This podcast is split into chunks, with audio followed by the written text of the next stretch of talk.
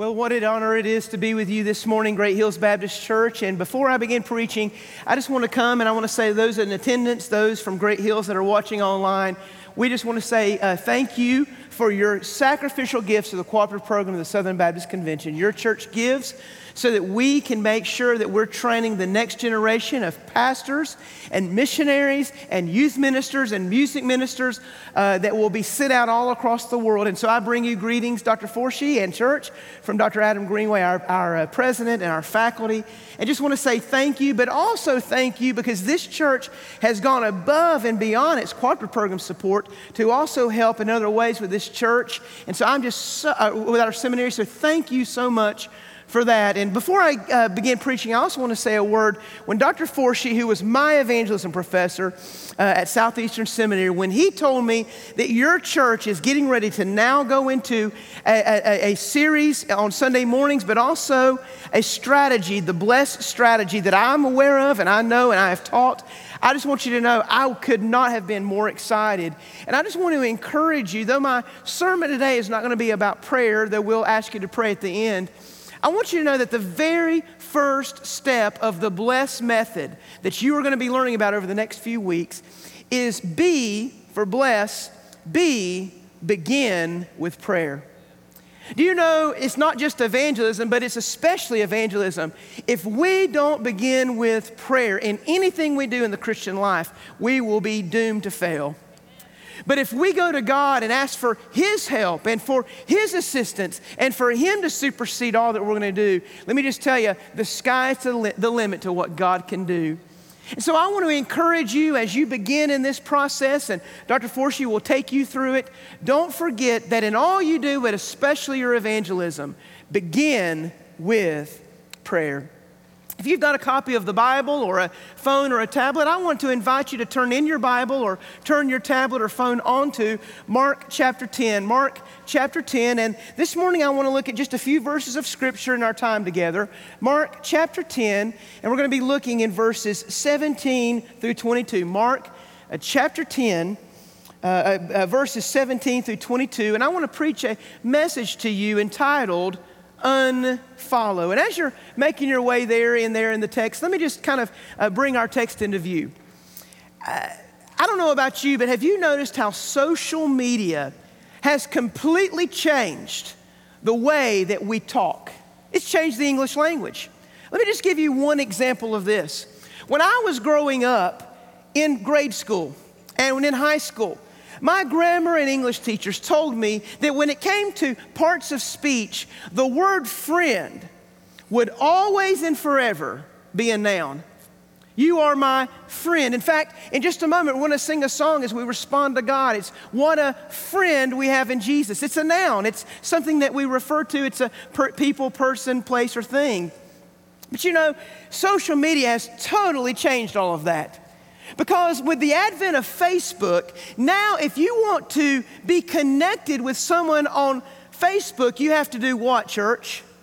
Friend them. Now, friend is not just a noun, now, friend is also a verb. You are connected in some way. And as it comes to, with it related to friending people on Facebook, we all know that there are people who are our friends on Facebook that maybe disagree with us. In fact, I have in mind one particular young lady who I'm a friend with on Facebook, and anything that I believe about God, she believes the exact opposite.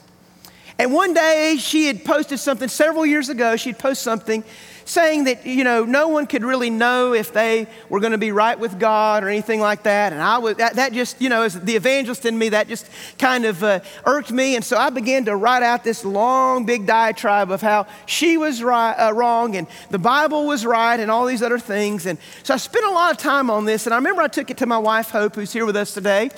And I said, Hope, what do you think about this? I just wanted her to kind of read it for grammar and also for content. And as I remember as Hope was reading that thing that took me 30 minutes to an hour to write, she would say, Mmm, oh, you know, and I was just loving it because I thought, man, I really made a good point there. And so when she got to the end of it, she looked up at me and she goes, So what do you want? And I said, I want you to know, what, what do you think before I send this? And she says, Well, if you want to know what I think, I think you shouldn't send this. I said, not, why not? Was the logic wrong? Was the grammar wrong? You know, what was wrong? And she said, it's wrong to send that kind of a thing and have that kind of conversation on Facebook. Well, the Holy Spirit spoke to her, and so I just threw it away. So anyway, uh, so so I kept on, you know, what, opening up my Facebook feed and looking in there, and she'd post even more egregious things. It got I got so upset and would pray about it. Really, just I was struggling with that, and I, I almost unfriended her, but I thought it's going to be weird when I see her in person. And one day I was just looking around on her page, and when I did, there was a new feature. Whenever you friend someone on Facebook, you are also following them. And I said, Following? What is that? And so I clicked on the following because I thought, you know, how can I maybe unfollow her, you know? And all of a sudden I click on that link, and guess what option came up? Unfo- you've got a friend like that too, don't you? Yeah, we've all got friends like that. Those of you that are online, you've got friends like that too. And I clicked unfollow and praise the Lord. My sanctification jumped 10 points. I didn't, I was still friends with her, but I didn't have to see anything she said unless I went to her page. And it, it, it helped me just ignore the things that she was saying. I say that story to say in our text today, we have a real life account from the life of our Lord Jesus Christ. And he's going to engage with a man who here is called a young man in other places, other gospels. He's referred to as a rich young ruler. And they're going to have a conversation. And Jesus is going to tell this rich young ruler what he believes about God because guess what? Jesus is God. And when this man hears what Jesus has to say about God and what it means to follow him, this man, as it were, will have the opportunity to either click the follow button, the friend button, or the unfollow button when it comes to what Jesus has to say about God. And this man had that opportunity back in Jesus' day, but I want you to know that there are a number of you that are here with us in the room today. There are a lot of you, hundreds of you probably watching online, hundreds more that will watch uh, uh, when it's not on li- uh, live and online. But you're watching this right now, and you didn't know when you watched this sermon today that you too have a decision to make.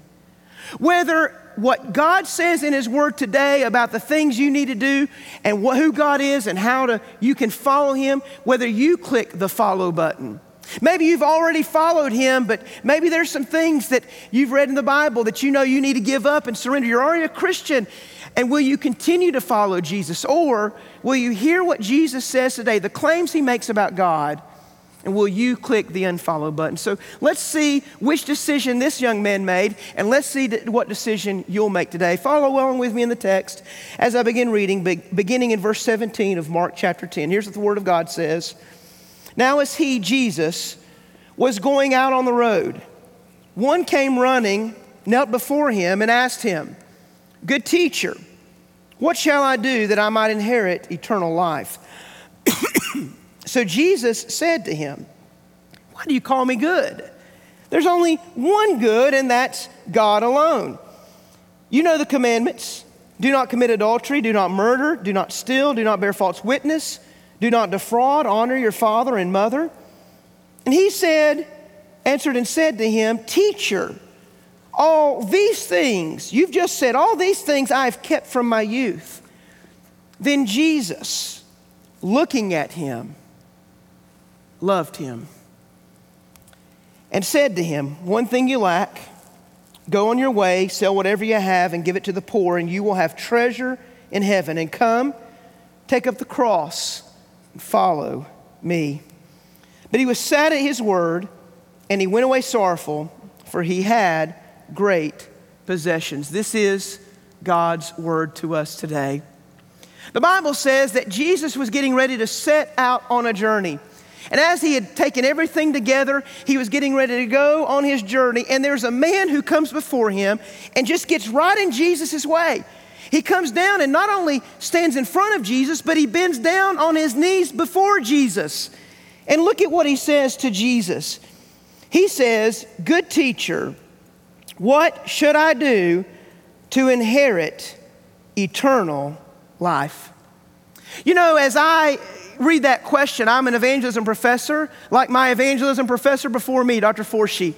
And as I uh, read this text, I, I, love this text because this is one of the texts that gives me a reason to con- continue to do ministry.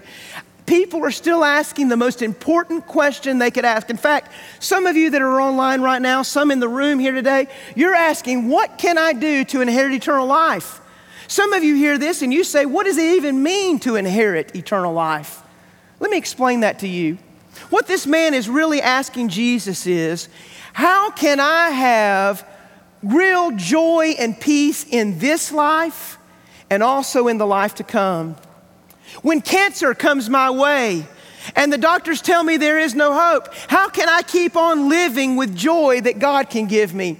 Whenever the bank account is empty, whenever people abandon me, how can I live in a way that would honor God and I can experience God's joys, joy and peace in this life, but not just this life? when that day comes for all of us, and it will.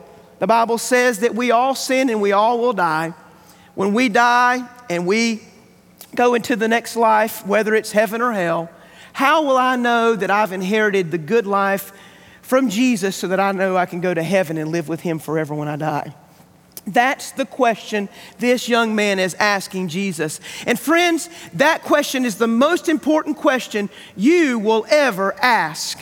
It's the most important question that you have ever asked if you've asked it, and it deserves an answer.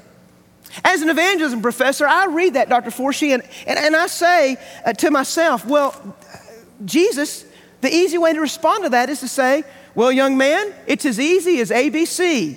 Some of you have been to vacation Bible school before, right? Maybe you could help me with that. A, you must what? Admit that you're a sinner. B, you must Believe that Jesus is God's Son who died, was buried, and raised. And see, you must confess Him as. Y'all know this. Isn't that what you expect Jesus to say? This man says, How do I inherit eternal life? I expect Jesus, as an evangelist and professor myself, to say, It's as easy as A, B, C. But you notice that's not what Jesus does? Look at how Jesus answers the question. He does answer the question, but look at how he answers it. He says to him, verse 18, why do you call me good? Jesus, just get to the gospel. You know, that's what I'm, when I'm reading this, that's what I'm thinking. But Jesus asks him, Why do you call me good? I want you to know today, if you're here online, if you're here in the room, that our idea of who Jesus is and what it means to follow him can be determined by what we're willing or unwilling to say. It can be determined by what we're willing or unwilling to say. Look at what this man said. What did he say to Jesus? He said in verse 17, Good teacher.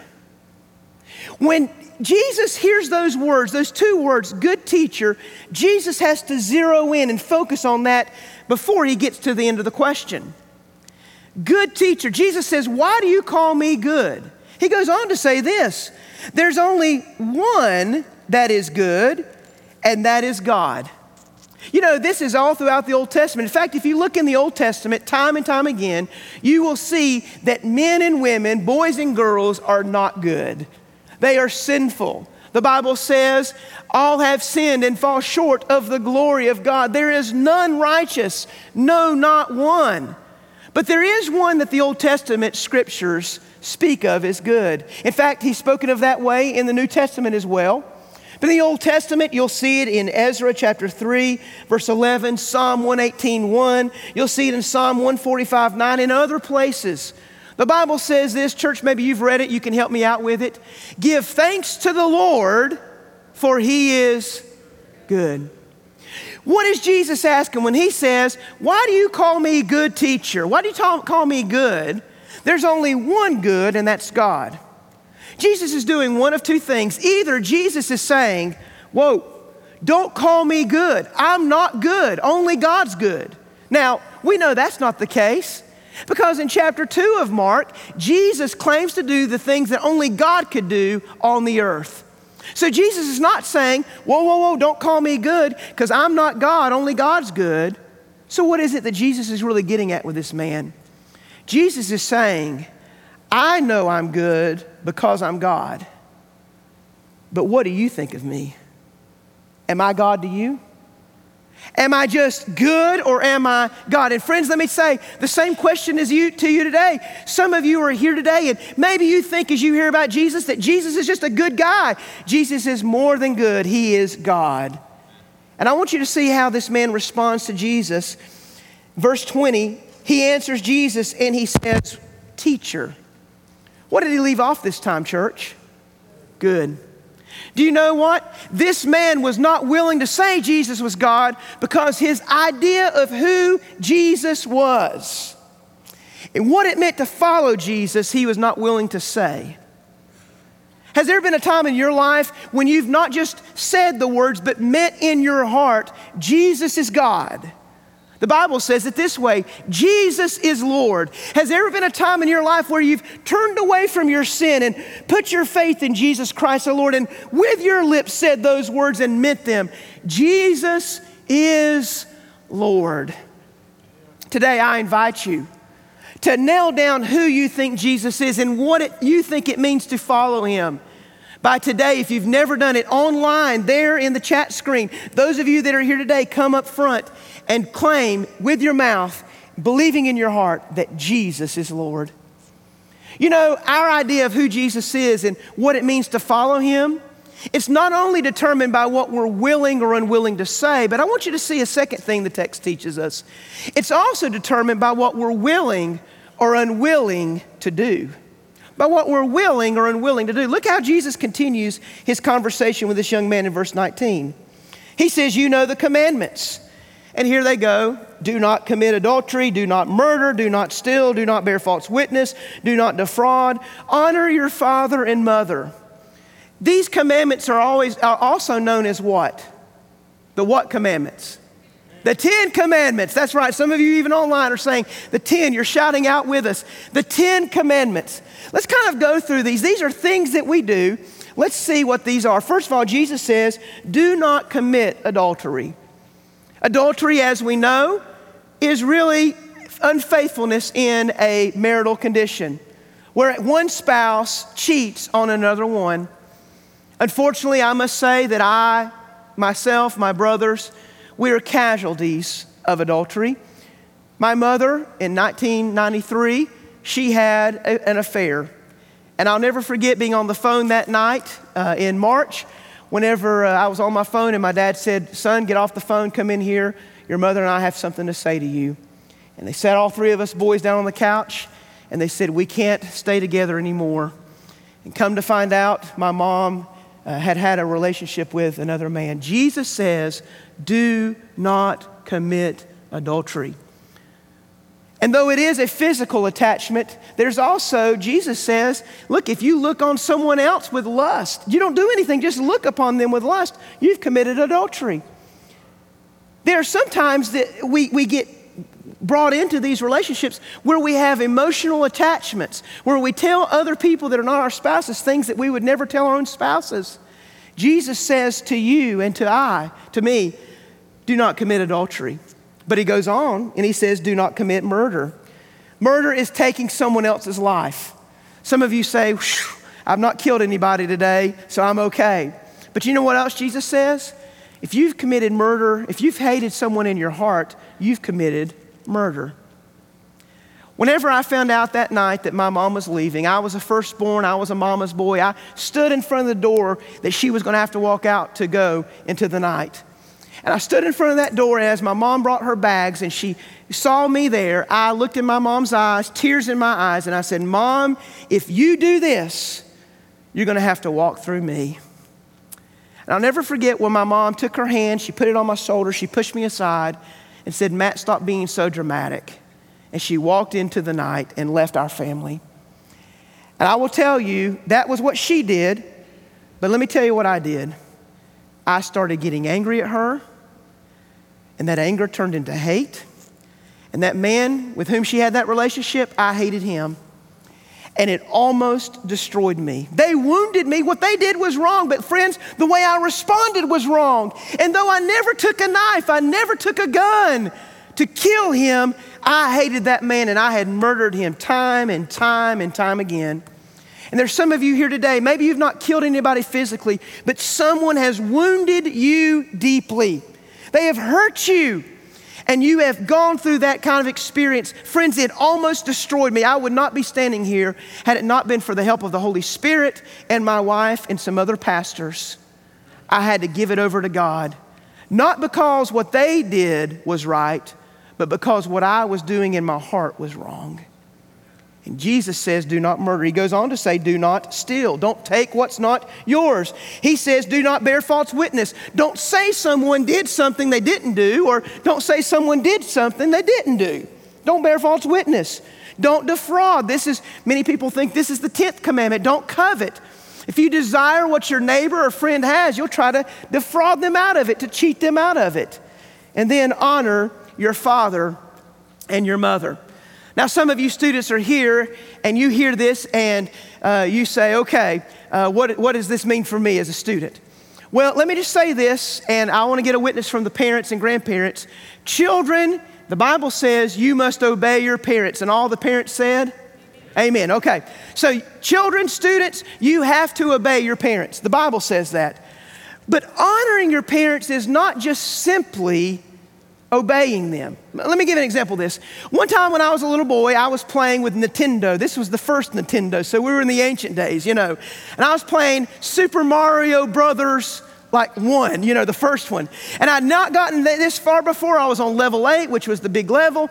And I was there with my joystick and, uh, and I was playing. And all of a sudden, my dad said, Matt, take out the trash. Well, I was at level eight. I'd never gotten this far before. And I said, You take out the trash. Well, let's just say we got a new uh, controller that day, and Dad pulled that controller out and said, I said, take out the trash. So I got up and I huffed and puffed and I stomped over to where the trash can was and I jerked the trash out and I cinched it up and I went to the door and I stomped to the door and I opened the door and I wanted the door to come off the hinges. I slammed it right behind me, took the trash out, Came back in, the door was still there. I opened it again and slammed it again to try to take it off the hinges. Washed my hands, went back into the den, sat down, and I said, huh. Now, my dad told me to take out the trash. Did I obey my dad? Yes, I obeyed him. But did I honor my dad? Oh, some of you students may be obeying without honoring your parents. And Jesus says, honor your parents. How does this man respond? He responds to Jesus in verse 20. He said, Teacher, not good teacher, all these things I have kept since my youth. We read that, I read that, and I think, man, this guy's a good guy. He's done a lot better than I did. I've already told you some of the sins that I've committed and broken this list. But he says, These things I have kept. Do you know Jesus knew exactly that already? Jesus already knew that he had kept those commandments. I believe that's why Jesus said them. But you know, a moment ago we said those were the 10 commandments, right? Let's count these up. Let's see if he get, got all 10. Do not commit adultery, that's one. Do not commit murder, that's two. Do not steal, that's three. Do not bear false witness, that's four. Do not defraud, that's five. Do not or honor your father and mother, that's six. He kept all six of those, but Jesus didn't give the other four. Dr. Forshee, did Jesus not know the other four? Why, why did Jesus not give the other four?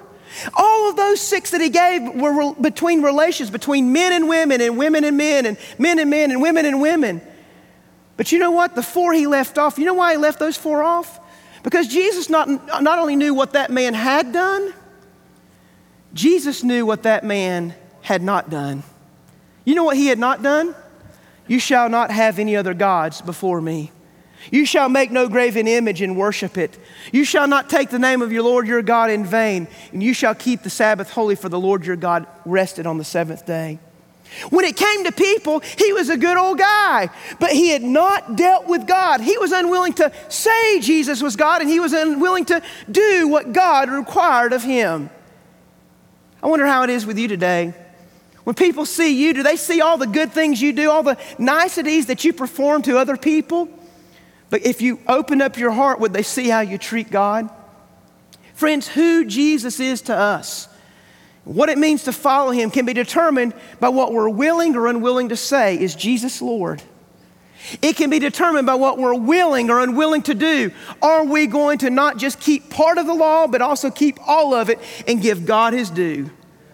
But last, who Jesus is, ma'am, to you, right there. Sir, right there. Who Jesus is to you. You right there watching on the YouTube right now. Who is Jesus to you? Who Jesus is to you and what it means to follow him can be determined also by what we're willing or unwilling to surrender. Look at what the text says, and then we're done. The Bible says, verse 21, after he said, He's done all those things, those six things, leaving out the other four. Jesus then looked at him.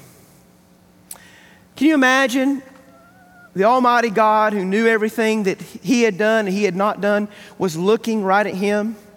Can you imagine the guilt that might have been on that man when he realized Jesus really is God and he knows all things that I've done and what I've not done and not what I'm not willing to do? Can you imagine the guilt and the shame that he may have felt at that time? And he was just ready for Jesus to point his finger and zap him, maybe. Maybe you're here today watching online here in the room with us tonight, uh, today, and maybe right now you feel the weight of your sin that you've committed against God, and you think God is just up on the throne on the cloud getting ready to throw a bolt of lightning at you. Do you know that's not what Jesus did to this man, and that's not what God wants to do to you? Look at the Bible says. Jesus, looking at him, what church? Loved him. You know what? Isn't it great to know that even when we don't meet God's expectations, and I don't, and you don't, that God still loves us? In fact, the Bible says it this way God demonstrates his love to us in that while we were still sinners, while we broke one, two, three, four, or however many of the commandments we've broken, while we were still sinners, Christ died for us. Have you ever received that forgiveness? This man saw Jesus looking at him, Jesus loved him, and Jesus said, One thing you lack go your way, sell all that you have, and give it to the poor, and you'll have treasure in heaven, and come take up the cross and follow me. This man was given an opportunity to keep on. And by the way, when I said he didn't follow God, it's not that he didn't have a God, it was that he had the wrong God. His God were his possessions. And what Jesus is saying is, why don't you do the other four? Get rid of the God you're worshiping and come follow me as your God. And you know what? Today for you, it might be money. Money might be your God. Maybe for you, it's a reputation. Maybe for you, it's a relationship. Maybe for you, it's this device that you're always looking at when your kids are coming up to you and saying, Daddy, just give me a moment of your time. What is the God in your life? I don't know. But anything that's in between you and I is a God. And Jesus is saying to you, one thing you lack Give up your God or gods and come and follow me. This man was given the chance to surrender. To surrender not most, not the majority, not a good portion, surrender all to Jesus. Because with Jesus and surrender, it's either all or nothing. Today, are you willing to surrender all to Jesus? And how does this man respond? When he hears what Jesus says about God, he can click the follow or the unfollow button. And what does he do? It's right here in the text.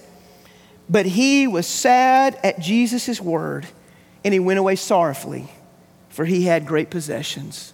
He was unwilling to surrender them to Jesus. He was unwilling to do for God what God commanded. He was willing to, uh, unwilling to say with his mouth that Jesus was God. He clicked the unfollow button. So, how will it be with you today? Those of you that are watching online, maybe you realize today you've gone through the motions. Maybe you've not gone through the motions, and today is the day that you want to get more questions answered about following Jesus. Please, would you just put a note there on how the church can contact you? There's someone monitoring that, and they will do that right now. There's those of you that are here in the room, and today Maybe you realize that today you've gone through the motions, or maybe you've not gone through any motions. And today is the day that you need to follow Jesus. Today, I call you to faith in Jesus Christ, not by what you have done in the past, but by what He has done in the past. When He stretched His arms on that cross and was nailed to that cross, not for anything He had done, but for everything you and I have done. He died on the cross for our sins. He was taken off and put in a tomb. And three days later, by resurrection power of the Holy Spirit, he came out of the tomb and he lives today.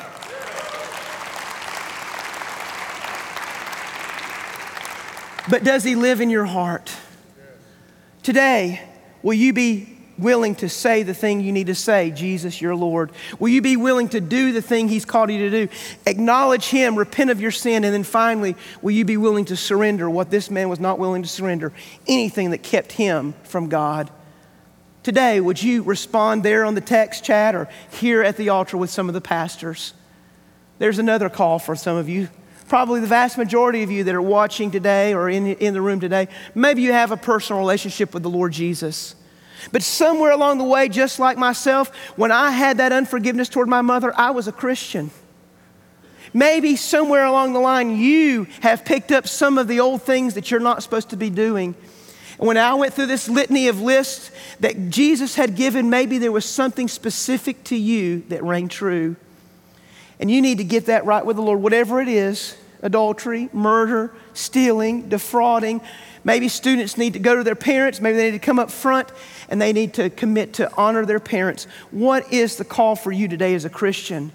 And friends, if you want to continue to follow Jesus as closely as you ever have before, you need to deal with your sin today. So I'm going to ask for our musicians to come up to the front. I'm going to ask for our pastors and counselors to come up to the front as well. And we're going to sing a song, What a Friend We Have in Jesus. Will you friend Jesus and follow him, or will you unfriend him? And will you unfollow him today? Today, the choice is yours. Will you respond to follow him, or if you're already following him, will you follow him closer? As we all stand and as we sing this song after we pray, I invite you to respond. Heavenly Father, thank you for the friend that you want to be to us. And friendship with God comes with being a friend to you, Jesus, and that can only happen through faith, believing that you died, was buried, and raised, and that we ourselves, we've got to put our faith in you, turning away from our sins. There's some online right now who want to do that, Lord, and I pray that you'd allow them to do that. Right now, in the uh, solace of their home, wherever they're watching, right now, would you have them pray to you that God, I need forgiveness. I need to be forgiven. I believe that Jesus died, was buried, and raised. Jesus, you are Lord. Come into my heart. Forgive me. There's some that need to do that today. Some that are online that are already following you but need to follow closer. Lord, there's some in here that are following but they need to follow closer. Lord, don't let sin destroy them like it almost destroyed me as a Christian. Lord, please let them deal with that today. Jesus, you're our friend. We love you and we ask these things in your name. God's church said, Amen.